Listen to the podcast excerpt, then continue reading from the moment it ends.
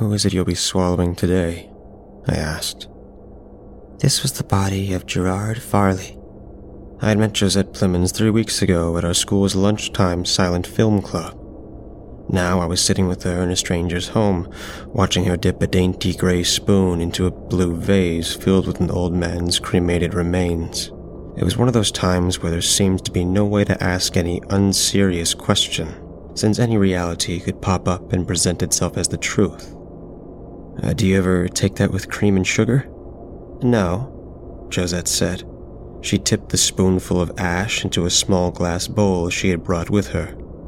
Small, ornately illustrated leaves of ivy spooled around its rim. That would be disrespectful. She gently tapped the back of the spoon against the edge of the bowl in a rhythmic clink to jostle the last flakes of ash out. That question didn't seem like it needed a follow up, so I took a moment to reflect. We were in old Gracie Farley's house. She was one of the seniors Josette would visit and provide light care for every week, as part of a volunteer program that offered substantial college credit. But that's just a bonus, Josette told me. The walls were festooned with a garish lilac print, portraits of the beaming dead, cluttered old dark wooden shelves pushed against the walls like balustrades. There was no TV, only a window. There was a room that had been furnished and decorated before the invention of digital time. It was little wonder that Josette found this an appealing space for her ritual. And you're like certain Miss Farley won't come in and flip out? Positive. I set her up with her little CRTV and a bowl of chili for her nap an hour ago. She's dead asleep. Uh, pun intended? My voice quivered. She looked at me, aware of her own ability to generate discomfort, relishing it. No. We make up a big shape for our lives so that they'll make sense when we think about them in the abstract. But when you stop and dig into the moments that are most important, it'll always feel like each one of them took place on a different planet. Some of those planets become moons. Your memory is of what you are remembering at that time. I sat on that weird pink couch and looked at Josette's nails, lightly crusted with human remains. I remembered sitting in the art room with the rest of the silent film club at the end of lunch, five minutes before the bell was to ring.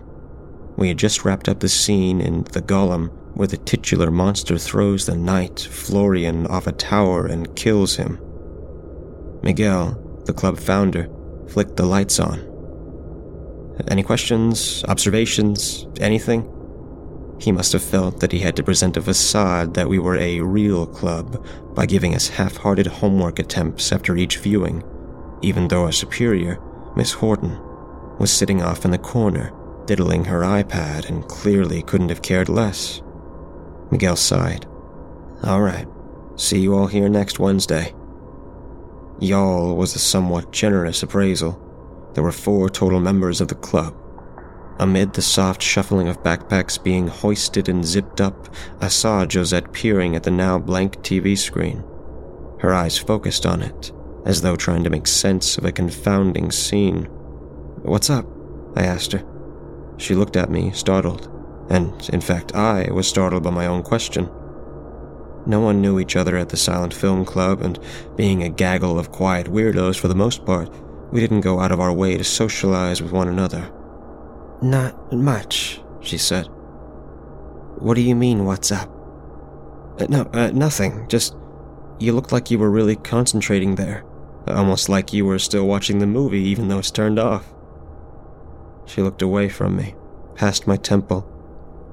Well, I found it interesting, she said. It seemed like they were setting up Florian to be the big hero of the movie, and then they just went and smoked him like that. Bold move. Uh, yeah, I murmured, thinking about it. It's funny, too, because it's not like the stories in the movies were real sophisticated back then, like with the cabinet of Dr. Caligari. Yes, she replied, rolling her eyes and laughing. I don't care if it was the first plot twist in any movie ever.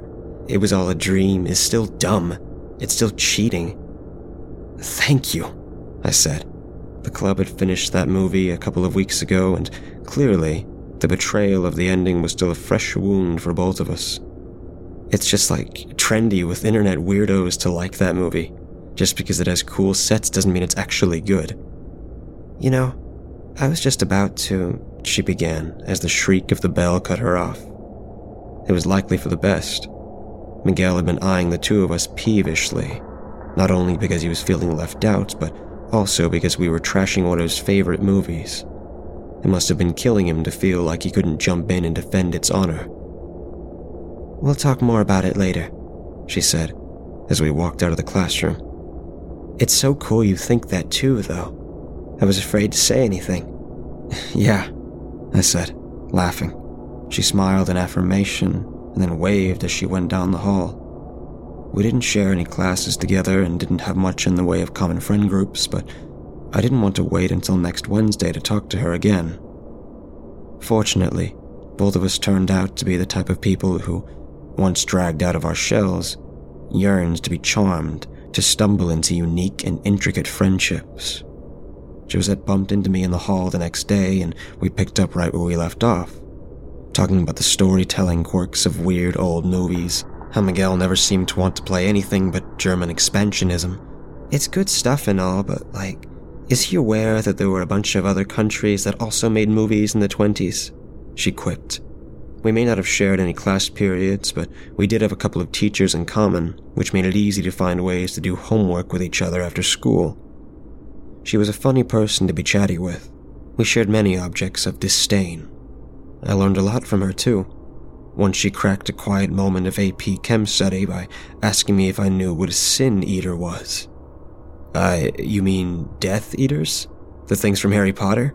She looked at me like I just destroyed her wedding cake. No, she dripped. Not the things from Harry Potter. I, I guess I don't then, I said, smiling. I liked getting a rise out of her every so often. She grimaced, then continued. Sin Eaters were Celtic wanderers who traveled the Irish countryside and absorbed the sins of the soon to be deceased in exchange for a small fee or for food and shelter. They were pretty much outcast from society because they were thought to be so bloated with the sins of the dead that it was spiritually dangerous even to be in their presence. That's pretty metal. It sounds like a good idea for a movie. She paused. Why do you think a person would do that? Damn themselves irrevocably in exchange for a little bread and water. Uh, maybe they don't believe in heaven or hell. They could have been the first atheists, or maybe it's not really a choice. This piqued her curiosity. How do you mean? Well, people drive cars at crazy speeds, even though part of them knows they might die, and they do die all the time. And that's a really direct and immediate physical thing, being in a speeding car, knowing you can't totally control it. If so many modern people can't even parse out the risk reward of something like that, then how is it so far fetched that there was once a whole class of society way back when they made their living by sending themselves to hell, and they didn't have any better reason for it than I'll deal with it later? She still looked puzzled. I went on, floundering. Look, I don't know. Uh, why do people commit suicide or eat at Taco Bell? Those aren't choices either, uh, exactly. I couldn't think of anything else to add. I wasn't even sure if I believed myself. Uh, you know? To my amazement, she nodded reverently. Yes, Josette said. I think I know exactly what you mean. Do you remember when the paper is due for Miss Chetney's class? And that was the last time we spoke of the Sin Eaters for at least a couple weeks. Still, the conversation lingered with me. She kept saying things that would remind me of it. Josette was fascinated with religion and spirituality. We'd be talking about the legend of Zelda, and she'd bring up something from the Hebridean mythology that it reminded her of. Or she'd quote some wisdom from the Upanishads when I was pissed at my dad and rambled about what a dick he had been. I asked her once when she found the time to learn all this shit. And my mom had a degree in religious studies from Naropa. A lot of these books are lying around the house, and anything I can't find on the bookshelves is easy to look up online. I just read a chapter of the Bhagavad Gita, or gods and fighting men or what have you before I go to bed. But ancient wisdom is everywhere, truly. She was always serene when she talked about these things, but I could sense a desperation underneath it all. It seemed almost stream of conscious the way she talked about them. None of her ideas fit together. They were free floating and contradictory, dropping in and out of her life depending on the situation at hand and her present mood. It was almost like all these spiritual aphorisms and principles were photographs she had ripped out of a scrapbook, and she felt like if she grabbed enough of them, then eventually every frayed corner, every stranger's smiling face would form a bigger picture that would make sense of it all. I never asked if she believed in hell or something like that, but it never felt like I had to. It was a Tuesday in April when Josette first told me about her ritual. She seemed worried and bleary eyed. April was the busiest time of the year for big class projects and papers, and she always looked a little bedraggled in any case. But something seemed off when we met up at lunch. You look like shit. Thank you, she growled. Is anything the matter? Yes. I don't know what specifically, but yes, something's the matter. This was a cryptic answer even for Josette. Help me out. Is it fever? Is it trouble at home? Cramps? Anything at all? Even a ballpark? Even Google directions to get to the ballpark? She took a timid bite of her tuna fish sandwich and looked at me sheepishly, almost guiltily. It's over something weird that I don't want you to know about. It can't be that much weirder than anything else about you. I laughed. She still looked troubled. I straightened up. Is it illegal? That kind of thing? I whispered. Not as far as I know. Good. She sighed and pulled a sliver of crust off her sandwich. You know, when you were a little kid and you had ideas about life that didn't seem to come from anywhere, that they just slid out from under a rock in your head, and that made them seem all the more real. And then you'd fall into a weird habit or say things that didn't make sense to anyone anymore because they corresponded to this thing you felt you knew about life and you only stopped doing or saying those things because at some point someone corrected you. I, I think so, yeah. She looked at me with great intention. Could you give me an example? Put on the spot, I sputtered. Then something started coming back to me. When I was really young, I used to think fireflies were dead Christmas light bulbs. Her eyes widened. Yeah? Yeah, I saw a bunch of them flittering around outside our house once, uh, the day after my dad took all the decorations down. I think it was just unseasonably warm that year, but at the time, it didn't occur to me to not think that they were the ghosts of our Christmas lights. I thought Dad took them down too soon and they wanted to come back in the house. I started crying, uh, thinking how lonely they must have felt. I felt that horrible little kid guilt that weighs down your whole torso. I ruminated. I hadn't thought about this in a long time. Actually, it's even a little wilder than what you were talking about, because I remember telling my dad we needed to let the lights back in, and when he tried to explain that they were just glowing bugs, I, I didn't believe him. I think I even got in trouble for calling him a liar. She nodded. When I was little, I ate some of my grandmother's ashes. On purpose? Yeah. Uh, wow. Why? I thought I'd be able to hear her soul, or that she might come back to life. I looked down at the garnished ketchup colored cafeteria tilling. And Did it work? Not really. Not the way I wanted it to. She took a big bite of her sandwich, the first real bite she'd taken since we started talking. I still eat people's ashes. I looked at her. What? I didn't mishear her, and I didn't doubt for a second that she was telling the truth, but It was the only word that would come out. I think it's making me sick.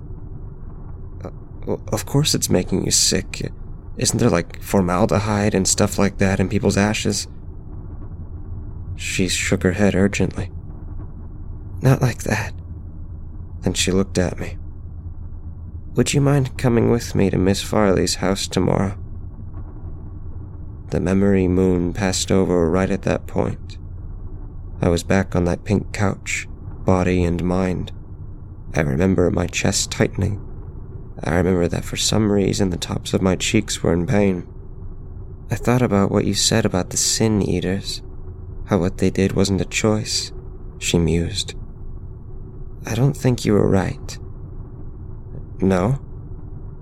I think you can be chosen by God, but I think you also have to accept the call, just like any other job. She slipped another spoonful of ash between her lips. She coughed and her eyes bulged ever so slightly. Then she wiped her mouth and continued. I think the older you get, the quieter the call becomes. Whether you're raised in a secular way or a religious way, you're only ever taught to do what other people say. You aren't told how to listen to the spirits. Miss Farley gave a concerned yop from upstairs. Dear? This startled Josette. To her own visible horror, she almost knocked the ashes on the ground when she jumped up. She covered the bowl with her shaking palm as she stood.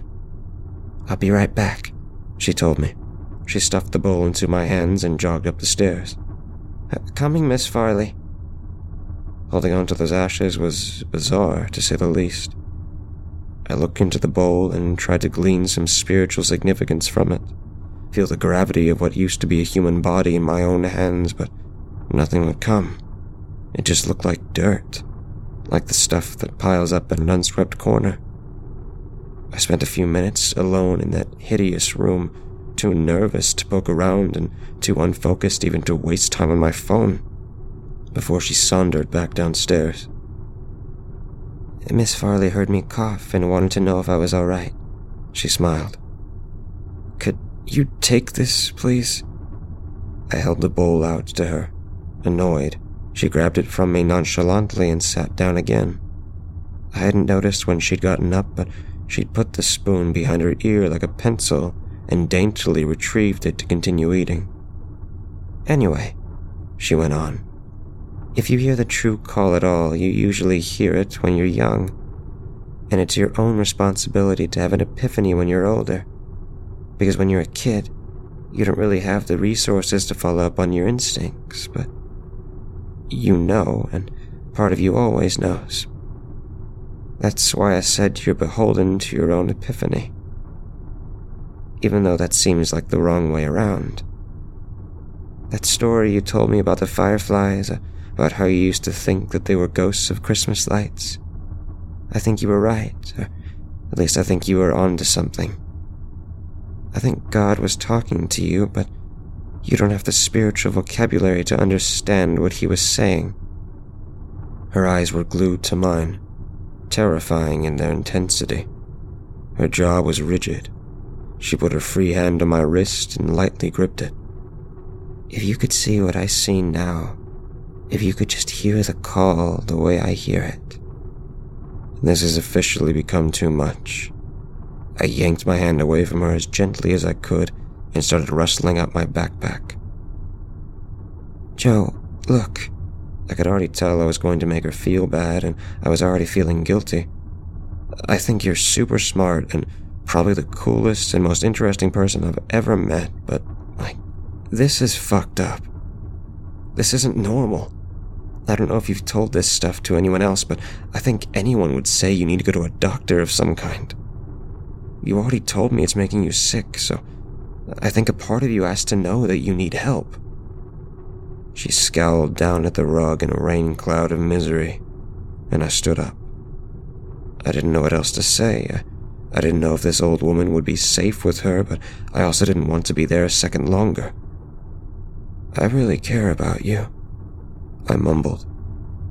Please do what's best for yourself and I don't know if maybe you hate me now, but text me anytime. I'm always down to talk. I left the house, waiting for a reply from her that wouldn't present itself. The closest I'd get to a response would be the tinkle of silverware as I opened the door to the sidewalk.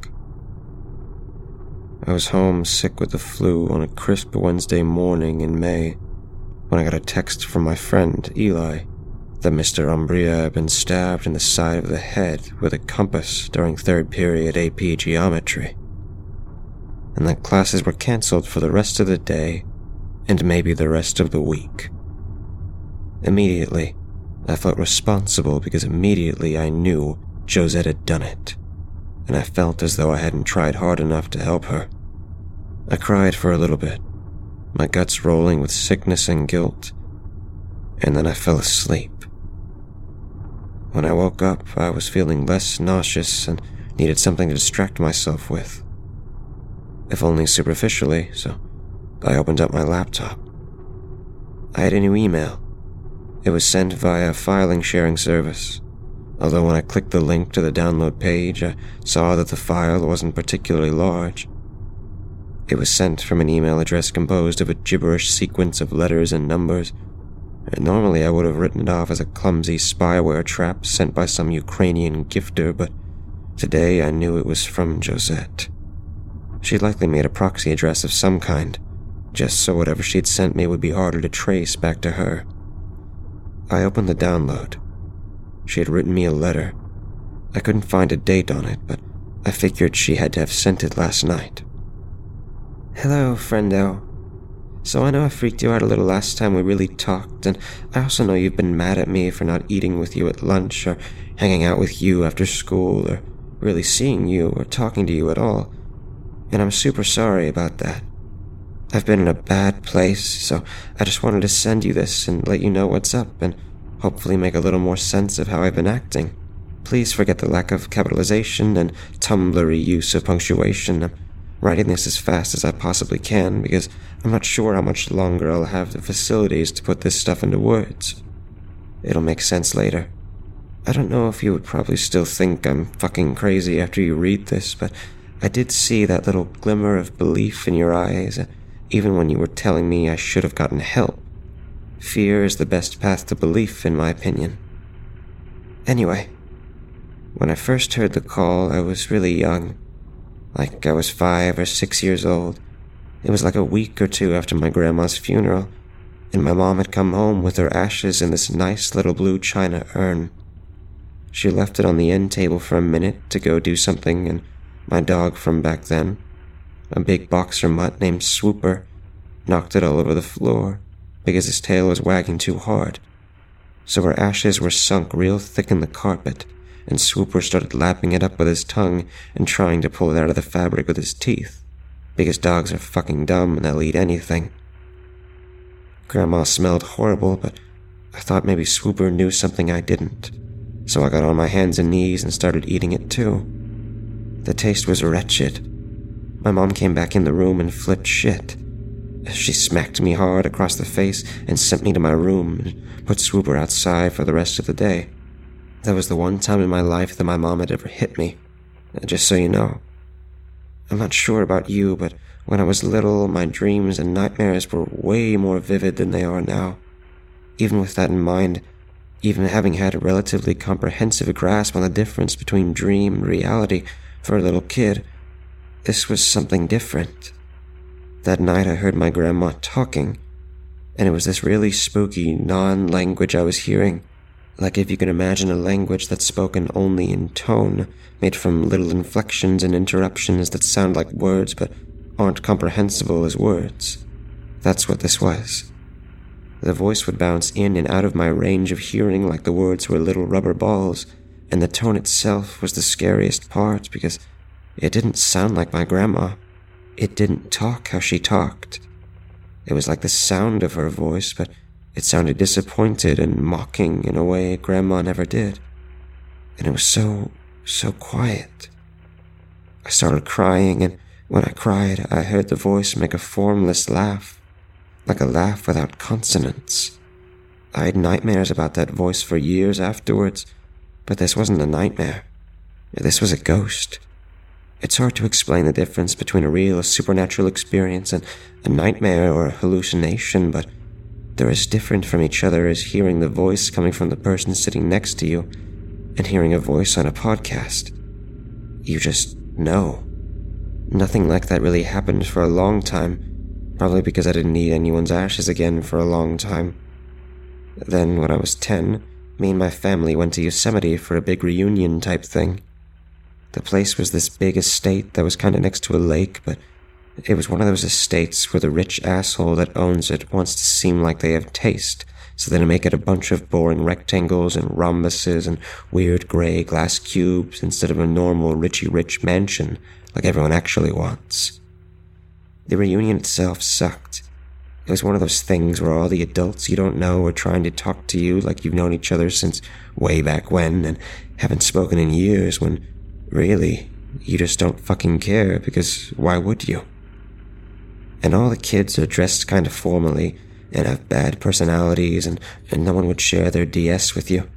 Everyone under 15 seemed real put upon, and I didn't really want to talk to any of them. So obviously I got bored, and while everyone was getting shit faced at the lake or the beach, I started poking around the house.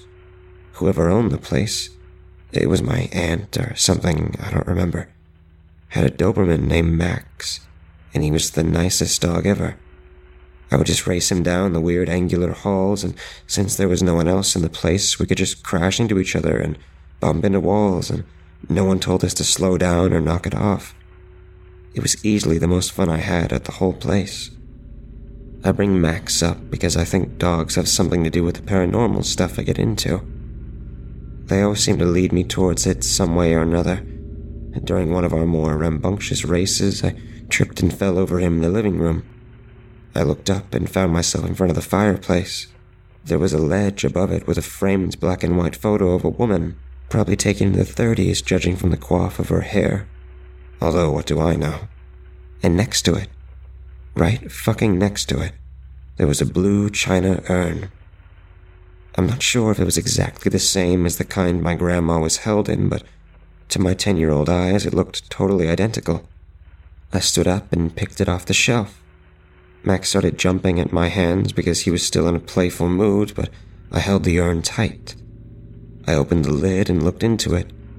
The ashes looked the same as my grandma's because all ashes look the same, but I wondered if maybe it would taste the same too. So I looked around to see if anyone was coming in, and when I saw I was alone, I stuck my finger in and tasted it.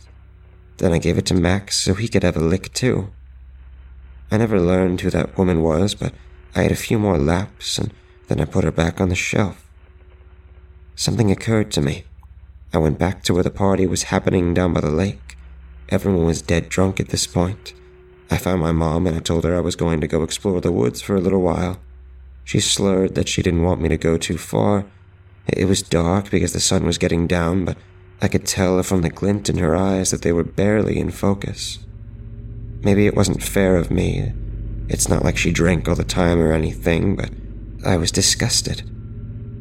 I felt this big black ball and chain of contempt for the ways of man who wrap around my heart, and I've never been able to shake it all the way loose ever since. Anyway, I went into the woods, not terribly far, but a ways enough so I couldn't hear the party. I found a smooth boulder on a slight incline and sat down on it. The trees blocked what little remained of the sun. The pattering and flickering of animal feet and insect wings at varying distances had a symphonic effect, and where normally that would have spooked me, tonight they put me at ease. I let my body relax and I waited. When the dark fell completely, I looked straight up. A faded silver cloak began to drift downwards, as if let go from the tops of the trees. It stayed fuzzy, like waves of vapor on a hot day, and no matter how far it fell past the trees, it stayed small. I could see it passing branches as it came towards me, but it never took up increasing space in my line of sight, like something is supposed to do when it's coming closer to you. I reached up to touch it and let it fold over my fingers and a cool breeze slipped across my palm, and the cloak vanished. Satisfied, I went back to the party with this little initiation into the true cosmogony of things, skittering in secret around my heart. It was better than a first kiss. I realized I was in possession of a special gift that no one else had. Or if they did, they were keeping pretty quiet about it. There was still so much I didn't know, and as I got older, these questions began to articulate themselves in more precise ways.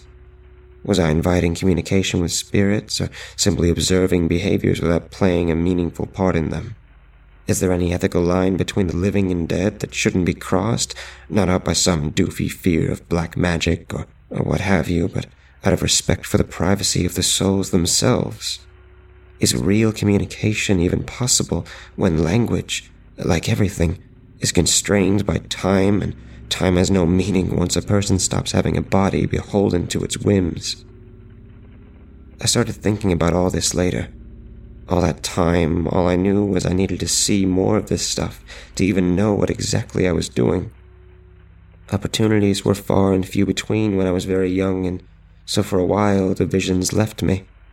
I went to the graveyard and swallowed some of the dirt around the tombstones every so often, but it didn't have any effect.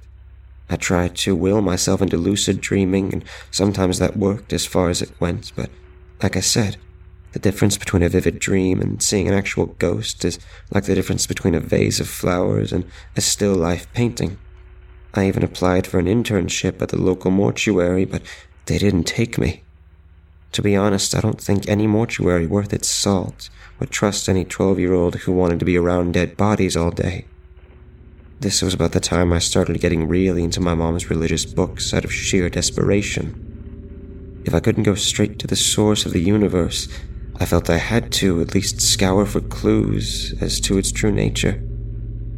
Finally, in eighth grade, I had the idea of volunteering to be a caregiver. I saw a little flyer in the office advertising some service for the elderly in exchange for college credit and signed up on the spot. Most of the people I helped were really happy to have a young woman around to give them the house a little youthful energy. And meanwhile, all I was concerned with was death. Ironic, I think. Anyhow, the idea worked. It turns out elders keep pots full of their spouses and pets around almost uniformly. Most of my cases were widows and widowers, but sometimes when I got a married couple that needed help, they'd still have an urn on display for one of their brothers or sisters. The work itself was quite unenjoyable. Old people suck, even the ones who seemed nice and cute at first all ended up being racist or fucked up in some way.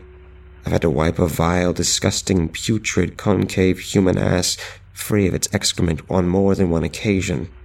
One man would discharge down his pant legs as he walked without noticing.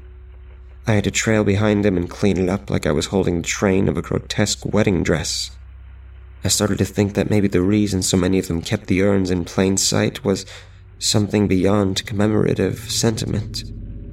Maybe they were proud of their dead kin, perhaps subconsciously envious. The upside to this revolting job was that their withered, malfunctioning bodies, once minimally provided for, were easy to keep out of my way while I did my research. It was as easy as feeding them chowder and turning on the TV most of the time, and I never felt I was being disrespectful to the dead that I consumed if anything, I was putting them to better use than their guardians ever would. I mentioned to you that I never seasoned the ashes at all because, to me, that would be disrespectful. And anyway, that might interfere with something in the communication process. At first, it was like the two times I'd done it before. I would have a little scoop of ash, and then I'd have to wait a few hours and be in a dark, quiet area for anything to happen but after about a year, the effects were more vivid and immediate. I remember being in a house and just smelling the ashes of a man's sister, and I heard the sound of a turquoise bell. Don't ask me how I know what the color of the bell was. It popped a tiny bit in the left ear and then shortened into itself. Then it sort of spread to the rest of my cranium and exited through the right ear. I was excited. For the first time, it felt like they were talking to me, not the other way around. Uh, they trusted me. I downed a scoop and turned around, and there was this blissful, strong silhouette of a soldier sitting in the recliner. His face was an eyeless, mouthless mass of light, but I could tell he was smiling at me. I think he appreciated that he had a visitor after what maybe felt to him like aeons of the silence of death. He vanished quickly, but it was an incredibly joyful experience for me. It also provided to be the turning point. Ghosts would come to me stronger and faster, and not always right before or after I had their ashes. I was down by our little town lake once, and I saw a velvet gossamer shape that reached from shore to shore, ripping underneath the waves. I saw the smoke form of an infant boy dancing between geese in a flock as they flew south for the winter.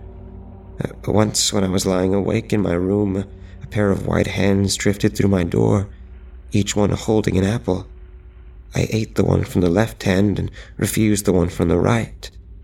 It was unthinkably sweet like marshmallow foam. These were all pleasant, if not downright beautiful instances, but they soon became the exception to the rule, and, in fact, the reason I write this to you now is that I am still experiencing the death world, but in a way that is now as rhythmic and constant as my beating heart, and in a way which has become distressing to me, and which I no longer welcome. One night I woke up facing my bedroom wall, and there was a set of teeth embedded in it. They were dull, cracked smoker's teeth that glowed with a smile of mistreatment. Breath came from behind them from inside the wall. I turned away and turned back, and they were still there. I touched them. They were porous. Night turned to day, and they didn't disappear. I sleep next to them still. I feel the wall's breath on my neck every night.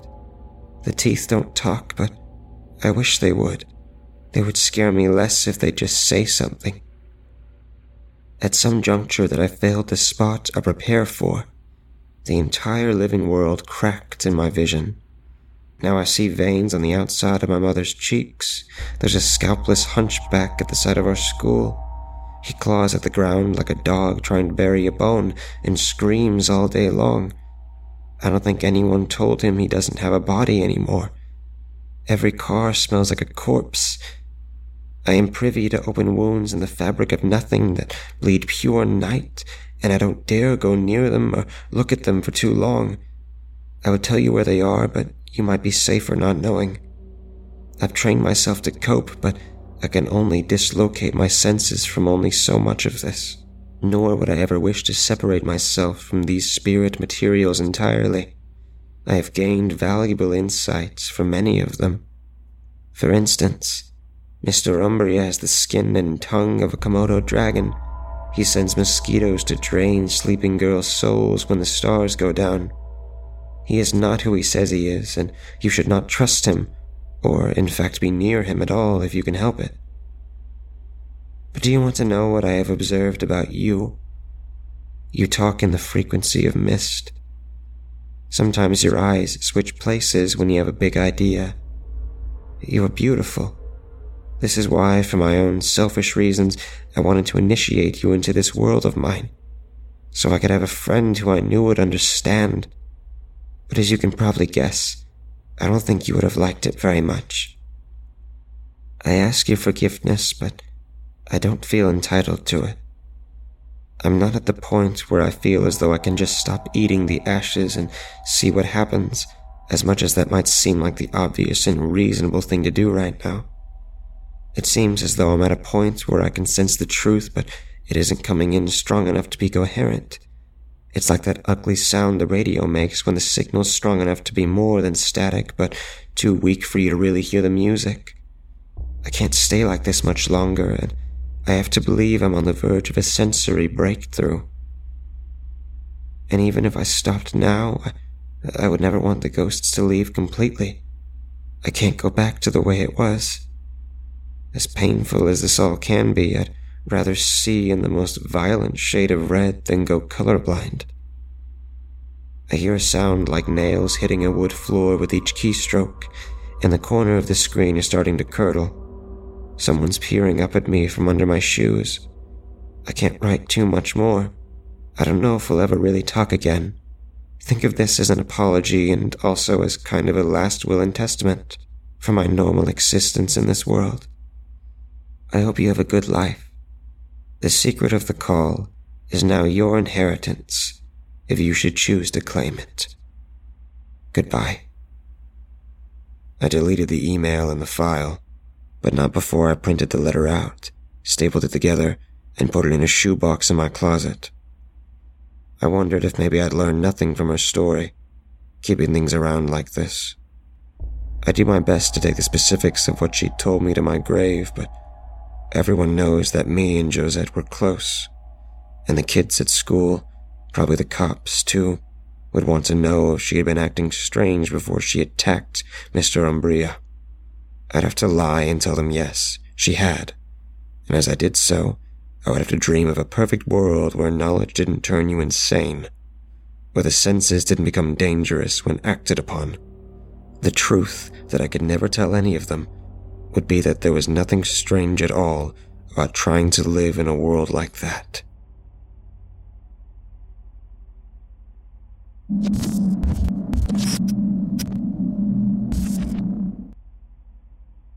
I've tried every wild cure for insomnia, from standing on my head to cinnamon baths. Nothing works. Not even medications prescribed by my doctor. If anything, the sleep meds make me even more hyperactive. I didn't always have the sleep problem. It became an onset issue when I was in my mid 20s and has continued to be a problem. I'm lucky if I get two to four hours of sleep at night. Sometimes I look over at my husband, who seems to knock out the minute his head hits the pillow, and feel absolute jealousy. We turn the lights off, and within five minutes, I hear his gentle snores. How nice it must be to get real sleep. A few weeks ago, the tossing and turning was particularly bad so I decided to get up, as I do many nights, and figure out something to occupy my mind. I Did some light reading, cleaned out the refrigerator, but nothing was working. I decided I would take a walk down the block. Maybe the darkness and cool night air would help lull me back to bed. While I was walking down the street, the strangest thing happened to me. First, I noticed the street lamp was flickering, which was a little spooky. The sky seemed to have this weird green hue. I still can't explain what it was. Then all of a sudden, I saw this flash of light, similar to a bolt of lightning, which lit up the sky and everything around me, lit up almost as if it was daylight. I decided to go back home after that because it was honestly one of the oddest moments of my life. I'd gotten a chill too. I was really cold, but it seemed to be coming from my feet. They were frozen. I couldn't get home fast enough. My husband was working on his fifth hour of sleep when I crawled back into our warm bed. Feet were cold, really cold. I couldn't seem to get them warm. The next thing I know, he was waking up but it was way later than usual. My alarm had been going off for probably an hour before I woke up. I work from home most days, so I have some flexibility with scheduling. I don't really have to be up at any particular time. I chalked it up to my body needing that extra rest. Actually, I felt okay, not too groggy. But my feet were still freezing. Felt like I was walking around on ice cubes. It was almost painful how cold they were. I put on two pairs of my warmest wool socks in hopes they'd warm up. Throughout the day, I was uncomfortable because my feet were absolutely freezing. I layered on socks, but nothing seemed to help. At one point, I even ran a steaming hot bath, thinking maybe the hot water would warm me up. Nothing helped. That night, I slept like a baby. I can't remember the last time I closed my eyes and drifted into slumber like that. But the next morning, when I woke up, the coldness had returned to my feet and was now creeping up my legs. Halfway up my legs, I felt numb and cold. I layered on more socks. I wore a pair of fleece pants. I was almost numb. All day long, I was miserably cold.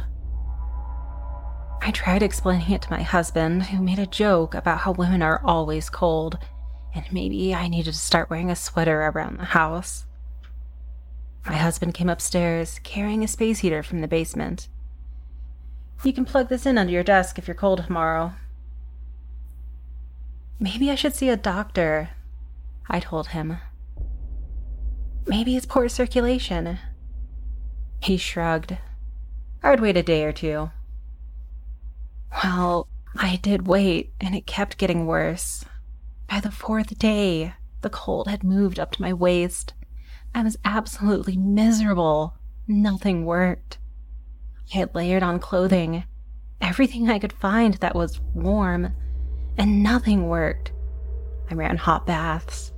I sat in front of the heater wrapped in a blanket. I pulled out the electric blanket. When my husband came home from work, he saw me sitting under the electric blanket on the couch with the heater running on me. I was wearing a sweater, a flannel, and a scarf. You don't look so good, he told me. I'm so cold. I told him, Your lips are blue, honey. I think we need to get you to the emergency room. At this point, I could barely walk. My feet and legs hurt so badly. It was painful to put any weight on them, and they were so icy. It felt like stinging pain every time I moved. The wait at the emergency room was long. I was not much of a priority, considering the patients who were coming into the triage with bloody cuts, broken bones, and heart attacks. Eventually, I saw a doctor. His first concern was that the nurse could not seem to find a pulse. No matter how much she looked for one, she called him in to assist. They tested my reflexes. There were other parts of the examination that took place. He seemed to be baffled and finally said to me, Well, by all accounts, he must be dead. He chuckled. Excuse me? I asked. Well, it's just that everything I'm doing to you results in nothing. You've got no pulse, no blood pressure, no reflexes. It's the darndest thing. I'm really not sure what's going on. I'm gonna get a colleague in here to assist me. My husband was sitting in a chair in the corner of the examination room. He was very concerned. When the doctor left, he said, What the hell is going on? I don't know, I replied. But I'm getting freaked out. He nodded. I'm sure it's going to be just fine. We'll get a second opinion. The second opinion and third opinion yielded the same results. The third doctor, a neurologist, said, Well, by all accounts, you're dead, but there's no medical explanation for this condition. We're going to admit you and work on transporting you via helicopter to the university hospital. Maybe they'll be better equipped to help us with the diagnosis. It's been seven days. The only difference is the cold has made its way up to my chest. I'm very weak and unable to leave the hospital bed. I still have use of my arms and hands for now. I'm sitting here typing this because I really do not know what's going to happen to me. About 30 different doctors and specialists have seen me, examined me, and tested me with no diagnosis or explanation. I'm a walking, talking, living dead woman. Every time I close my eyes, I go right to sleep. I'm sleeping for hours and hours at a time. Just a few minutes ago, a nurse jokingly said, You're sleeping like the dead, too. I think he was trying to lighten the mood, but I just don't find the humor now. My husband smiled and said, At least you're sleeping now, babe. I shot him a look and he quickly hushed up. It's very cold in this hospital room.